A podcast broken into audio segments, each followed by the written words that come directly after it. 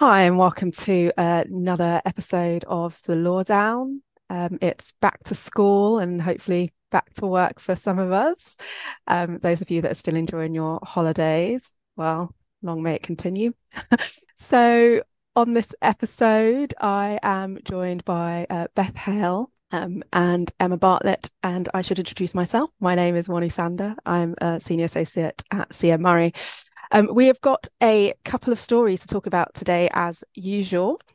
The first one is in relation to the mass redundancy at Wilko's, Wilkinson's, who are closing a lot of their stores, and the impact that that's going to be having on their employees.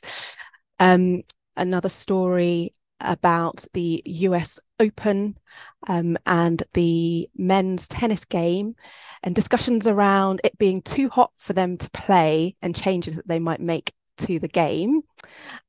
We are recording this on, I think, one of the hottest days of the year so far, and we understand there's more to come.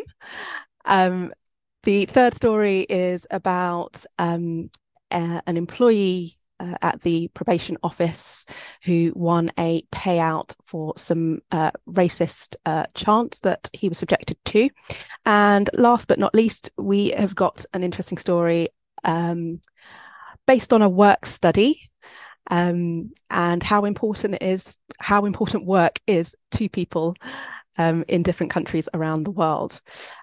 So to kick us off, Emma, do you want to get us started on this Wilko story? I'll just say before you start as well, I actually love Wilko's. I buy quite a few things from there, so I'm sad that they're going. I think it is sad. It's always sad, isn't it, when a well-known high street brand is at risk of disappearing from our high streets. I remember Woolworths disappearing, and that was one of my most loved shops. That's devastating. They had some great pick and mix sweets. That was my memory. Mix, but I'm sure they sold other good stuff too. Was where I used to buy my music in my youth. So, yeah, exactly. But Wilko's fits in the same category and is one of the favourite stores of my mother-in-law as well. So you're not on your own there, Wonu. The headlines this week, and obviously it's been in the papers for a little while about Wilko being in difficulty and going into administration. And the headline at the time of recording is that more than 1,300 jobs are going to go. As 52 Wilko stores are shut down, and I'm not sure whether those ones have been announced yet. And so it puts the employees in a very worrying for themselves situation. And the news is also saying that despite stores will close today, that the employees will have to continue working for a couple of days, which I guess is a little bit confusing. So I was thinking about this from the legal perspective because it throws up a number of issues, one being, so what's happening to the employees now? The company has gone into administration. What happens when the administrator is keeping the jobs going, keeping the business going as a going concern in order to put it into the best possible situation for it to either be sold or broken up? The administrator adopts the contract, and therefore the wages of the employees who are working during that period where the administrator has adopted the contract, which incidentally can't be more than 14 days. The employees will get paid, and their wages during that period are top of the list of what comes out of the assets that the administrator is looking at. But that said, at the point that they are made redundant and notice is given, liability for redundancy and notice pay and any unpaid back wages falls on the company and administration, so the employer and administration. And really, unfortunately, those payments fall down the ladder in terms of what's most important to be paid, above the taxman, who will always want to be paid first. So that's a difficulty. And those employees, if there isn't enough money left in the pot of Wilko in administration, will need to go to the National Insurance Fund, where there will be capped liability in respect of the amount of wages, unpaid wages that can be claimed, and the amount of notice pay and the amount of statutory redundancy pay that can be claimed. The other thing I was thinking about here was the fact that what's happened with the collective consultation here, where there's 1,300 jobs going, ordinarily that would trigger collective consultation procedures where you have to, 1,300 jobs, that's a 45-day potentially collective consultation period before the first redundancy can take place. But it's the same thing with the Woolworths stores, is that those collective consultation obligations will only kick in if there's 20 or more employees in that branch that's closing. And with a lot of the Woolworths stores, and we've seen it with other big household names that have had to close down in recent years, that they've avoided the collective consultation obligations because they only kick in where there's 20 or more at one location. And it may well be that per Wilko store, there may be less than 20, and therefore the collective consultation obligations didn't apply. Where there are more than 20, then obviously there's an additional claim that the individuals may have in respect of possibly an unfair dismissal or discrimination, or but failure to consult and comply with the collective consultation obligations. There's huge difficulties there in bringing these claims against an employer and administration. Number one, because whilst companies and administration, there's a moratorium on claims that can be brought. So you have to wait for that or request that is lifted so you can pursue. But then you have to then decide whether or not it's worth pursuing it, because is there any money so even if you succeed in your claim, is there any money at the end? And so that can be really difficult. But I really do feel for employees who are employed in, big household brands that then go into administration, and it presents them in real difficulty. But I hope that was a quick whistle stop through the sort of legal aspects that I've been thinking about. Yeah, that was an excellent explanation. Thank you. And I agree with you. It's a sad situation, I think, for the employees, particularly, as you say, where otherwise, if you were made redundant in a situation where the company wasn't in administration and procedures weren't followed, at least you would have the potential option of going against the employer. But where, as you say, there might be a moratorium on that. It does mean that your options are slightly limited. I do feel for them. Beth, I don't know if you've got any comments on this story. Thanks, Emma. It's a really useful refresher on all of those points, and particularly around the establishment point on the number of people, a number of employees in each store. But I think we've had to look, sadly, at quite a few of these kinds of mass redundancy situations over the last few years. And one that springs to mind is the P&O redundancies, which happened a couple of years ago now, I think. And that was interesting because it wasn't, it's very different because they weren't going into administration. It wasn't a crisis situation for them. It was purely a money saving exercise. And they nonetheless did not comply with their collective consultation obligations. So it's really just, it's all of this, I think, is throws into the kind of the spotlight, the effectiveness and how, and the effectiveness of the obligations and whether they are ever followed properly, which I think they normally are, actually, to be fair. Most employers would follow them. And I think I have no evidence to suggest that Wilko are not following what they should have done, or the administrators. But I think it's just interesting, isn't it, to think about how it plays out in practice. That we advance on the legal aspects, but actually how people do it in sort of practice on the floor is quite, on the ground is quite different. Yeah, particularly, as you say, I think when things are in crisis and things might be happening very quickly, decisions being made. Yeah, absolutely. So on to our next story. This heat that we're having, Beth, is having an impact. Do you want to talk a bit more about that and tennis? So, so we are, as you say, we're recording this on the 7th of September, which is the hottest day in the UK this year, I think, so far. It's a funny time to have the hottest day of the year. It wouldn't normally happen in September, but it is unusually hot. And I just spotted that the US Open is obviously happening. The US Tennis Open is happening in New York as we speak. And one of the players, Daniil Medvedev, was complaining about the heat yesterday on Wednesday. And said that, and he tweeted that someone was going to die on court. I mean, it sounds quite dramatic, but he was just like, it's too much to ask people, to expect people to play tennis, 5 sets of tennis, which is what the men's competitive in the big tournament says, it's 5 sets. And he was just saying it's too hot and that's unreasonable, and maybe we should reduce the men's game where there is serious heat to 3 sets instead of 5. I think it's quite unlikely to happen, but it just made me think about every time there is a heat wave, you get people going, how hot is too hot to work? When can I just go, I'm not working anymore, it's too hot? When is it reasonable to say, actually, my office is too hot, or my my home office is too hot, or when can I sort of down tools because of that? And I should say as well that that's particularly stark because both me and Emma are working at home, where we don't have any air conditioning, and we're looking at Wonu on the Zoom in the beautifully air conditioned office and feeling quite jealous. So I am actually cold. That's how air conditioned I am.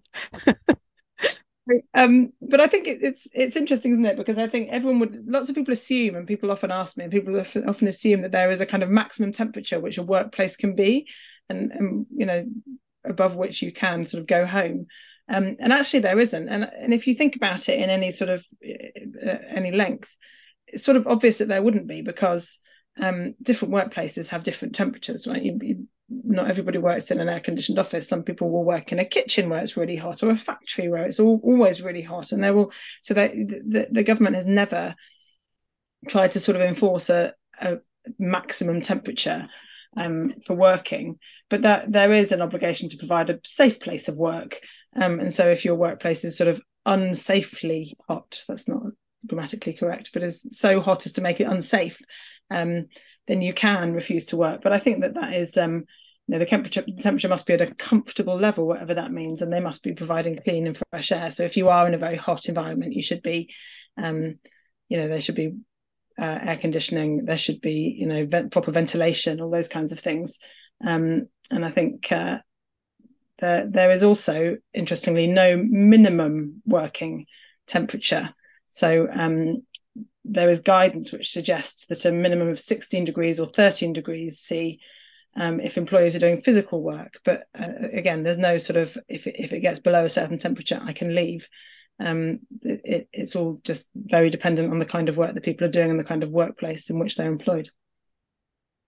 Yeah, I remember being at school and, in the winter when it's snowing and you think, oh, the boiler's breaking because it's really cold, and sort of waiting for the temperature to hit a certain thing. And I think it's different in schools, maybe, I don't know. But so only where there's children, maybe not. I think it is different in schools. But certainly in the workplace, it's, it's the employer having to comply with its health and safety obligations. And I just think about lifeguards and their rotation, so they don't sit there sweating for 7 hours at a poolside, although that might be to do with their attendance, ability to attend to what they're supposed to be doing and not dropping off in the heat. Yeah, absolutely. And that's, I think that it is really important, isn't it? I also think about hospitals are often, old hospital buildings are often very, very hot. And the damage the risks involved in that. And obviously newer hospital buildings are better built to be properly ventilated. But I remember being in hospital, having had a baby, being in the midsummer, being insanely hot, and just thinking this can't be okay for anyone, including the doctors and nurses. But yeah, I just, it's an interesting point, and actually something that people often ask me. People often say, when am I allowed to just go, it's too hot, I'm not working anymore. Well, not my colleagues, I should say. Yeah. Well, I'm sure there'll be a temperature it'll get to where it'll be too hot for every workplace, but I don't think we quite got there yet. I did think about this story, just the idea of having the set drop from 5 to 3, that it might be a roundabout way of equalising the men and women's game. So if the heat could do it, that would be good. Yeah. And so the third story I'm going to talk about is quite shocking. A employee working for the probation service in Reading, who quit his job after he was subjected to monkey chants and other racist abuse at work. He won a financial settlement. That's how it was described, but actually as I read the story, it seems that a settlement was reached. So it's not that the claim went to the full hearing. So apparently what happened was he was subjected to these chants whilst he was speaking to colleagues. Nothing was done when he complained to managers back in 2019. He felt that the matter was swept under the carpet by his managers when he lodged a grievance. And the person who was the perpetrator returned to work in the same office, which led him to feel as if he was let down and they didn't deal with it appropriately. So interestingly, in this case, the Equality and Human Rights Commissioner supported his case, and they confirmed that the probation service agreed a payout, unspecified payout, after a preliminary hearing. So, as I say, it didn't go all the way. So the key points in this case that stood out to me was around the sorts of claims that I think he would have brought, and the responsibility on an employer to take action when something like this happens. So first off, I mean, subjecting someone to monkey chants is clearly racial harassment. It's unwanted conduct, and it relates to a protected characteristic, which is race. And no doubt it would have had the effect of violating his dignity, which is one of the sort of tests, or creating an intimidating, hostile, degrading, humiliating or offensive environment. So he would have possibly quite easily met that test for harassment under our Equality Act. The employer's liability, and I should actually also say the individual, if that individual was an employee, likely would have had liability personally for harassment if a claim was brought against them. But the employer would also potentially have vicarious liability for the act of another employee that harasses somebody else in that way in the workplace. Usually it's, sort of automatic, but there are defences for that employers could have. So if they take reasonable steps to prevent the harassment, for example, providing effective training. And I think part of the context of this would have been what the employer did following up as well. I think often, even if you have a policy, if you're not implementing it, if you're not taking action when somebody raises a complaint and says this has happened to them, and you're not effectively dealing with it, then I think you might struggle to rely on a reasonable steps defence. So here, you've got the original conduct that the perpetrator is potentially responsible for, and the failure to address. And vicarious liability of the employer. And I think employers just need to be quite vigilant really around making sure that they are following their policies, that they are taking appropriate action. And again, if in a case that's quite obviously this level of, this egregious, then it's a bit surprising that they took this all the way and didn't settle it, I guess, earlier or deal with it earlier. And then the other thing that came up for me as I was reading this is the fact that he said that nobody called it out when it was happening. And whilst there isn't, I guess, for employees a sort of separate standalone obligation to call out behaviour in that way, if you're not the person perpetrating it, I thought it was interesting that within the legal context, we have recently had introduction of that sort of obligation to sort of call out inappropriate behaviour, challenge inappropriate behaviour in the workplace. And I'm not going to go into a whole load of detail because I think you can listen to our other podcasts on this if you want to get detail about that. But it is interesting that within that context, if behaviour like this occurred, then the fact that somebody was standing by and didn't actually address it or challenge it could be a issue within itself, a regulatory issue. So yeah, I thought that's quite a shocking story, but interesting from a legal angle. Thanks, Wonu. I think that point about bystander intervention is so important, isn't it? And I think there's a bill currently going through Parliament, and query whether it will actually get get to the statute books, but which would impose a positive obligation on employers to prevent harassment in the workplace. It's primarily aimed at sexual harassment, but which obviously this wasn't. But I think that it is part of a kind of general trend towards actually saying you have to do better than not just being the harasser. You actually have to also prevent it happening, take positive steps to prevent this kind of behaviour in your workplace, create a workplace where this is less likely to happen. And that includes, or it may include, training your employees on how to, step in and how, because it's not always easy, right? It's hard to sort of step in when you see something happening that makes everybody feel uncomfortable. Mm. But providing training can be a really useful way to do that. And encouraging people to do that and saying, actually, and leading from the top, doing, you know, so that when leaders are seeing this kind of conduct happening, they are stepping in and pulling people up on it, and that sort of feeds down to the rest of the organisation.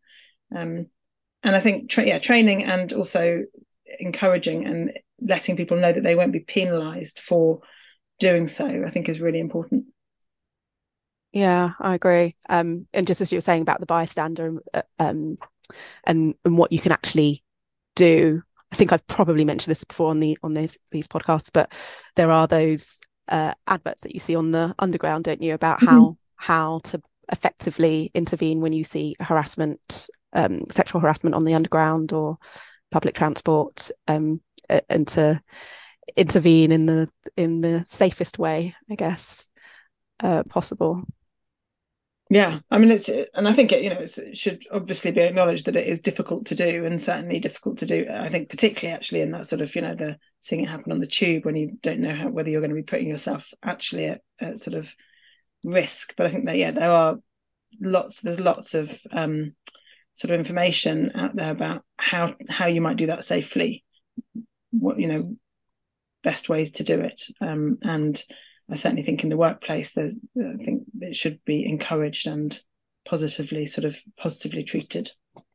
I think one of the things in the workplace is that you don't always have to expect somebody to stand up at the time that something's happening to intervene.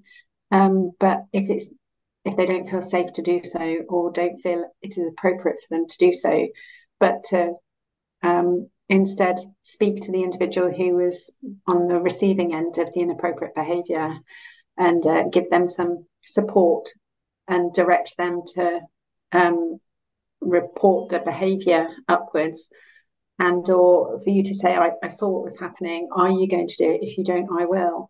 And have that conversation afterwards if it feels inappropriate to do it at the time. Yeah, that's a really good suggestion, Emma. Actually, I've just remembered that I got a good tip as to how to deal with potential intervention. It does require actually doing something at the moment, but one way to deal with it is to almost put a bit of silence, a little sort of address the moment by saying something like, whoa, what did you mean by that? And that sort of puts a break in what the person's doing or saying and gives cause for everyone to sort of reflect just briefly in that moment before moving on.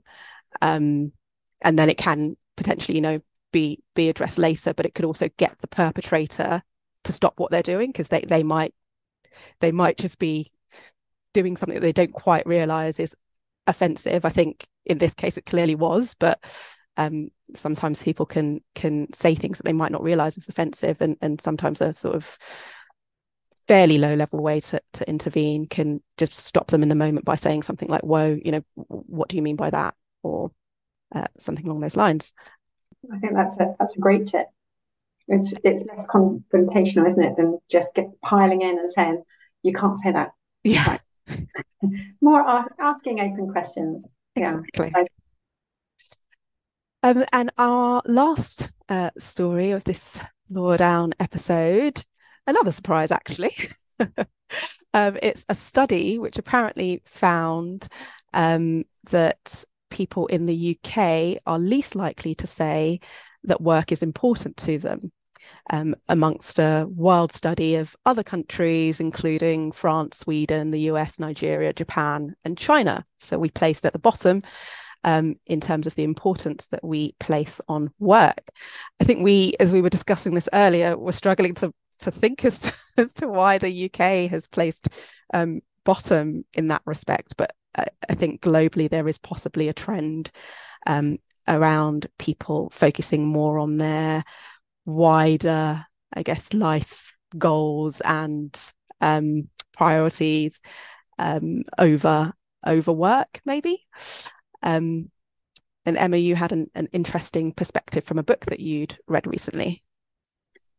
Yeah, I did. I don't know if anybody else has read this. There's a book called The 100 Year Life, which talks about how, as an ageing population, we as individuals expect to work so much longer than previous generations, because we're living longer and we're more active for longer, and therefore, rather than piling ahead to retire at 60 or 65, people are thinking, actually, I might have to work well into my 70s. I'm on multiple marriages. I've got multiple children that I've got to support, and I therefore have to pace myself. So people are, rather than having one career that lasts the whole of their working life, they're choosing a portfolio career. And this means that they are having a different work-life balance because they are more measured in their approach to work. And so I'm not really surprised by this statistic. I'm not surprised that the UK is at the bottom. I'm maybe more surprised that there are other European countries that are above it, because I think this applies not just to the UK, it applies across the whole of Europe. Also, I won't name the countries I would have expected to see at the bottom, but there were some other neighbours of ours that I would have expected to see a bit closer to the bottom than us. Yeah, I think that maybe that reflects the fact that there hasn't been a sort of things like working practices in the UK. You know, we work longer hours than lots of other countries, and you know, you talk about working longer and, you know, for more years, Emma. But also we have different provisions and partially different provisions in respect of working time. We work longer hours, so maybe that has an impact on people's view of work as well. Whereas some other European countries have much stricter rules about the hours that they can work, and you know, things like starting to introduce things like the right to switch off, siestas, as covered on our last edition of The Lawdown, I think. Yeah, I think it is. Maybe it just reflects how we work, that then people go, this is too much and it's not a priority for me. I also think we can't forget that I think in the middle of the period where these statistics have been taken, we've had the global pandemic, and the UK handled it quite differently to other countries, where workers carried, you know, there were obviously a vast proportion of our workforce which was furloughed, or people actually unfortunately lost their jobs, but there was a vast proportion as well that continued working. And we've gone through such a, you know, multiple years of economic uncertainty now, which it is hopefully changing and appears to be on the up, but it makes people, you know, we're working differently. We've had all this pressure, so it's not entirely surprising, is it, that people start to prioritise different aspects of their life while trying to cope with what's just happened. Yeah, actually, that's, yeah, good point, Emma. I think a good one for us to end this Lawdown podcast on. So thanks very much to Emma and Beth. Thanks to you for listening. We hope you enjoyed this episode. If you would like to listen to any of our past episodes, please do go onto our website. We've also got plenty of other resources for you there. It's www.cm-murray.com. So thank you very much and goodbye. Thanks. Thanks, Wonu.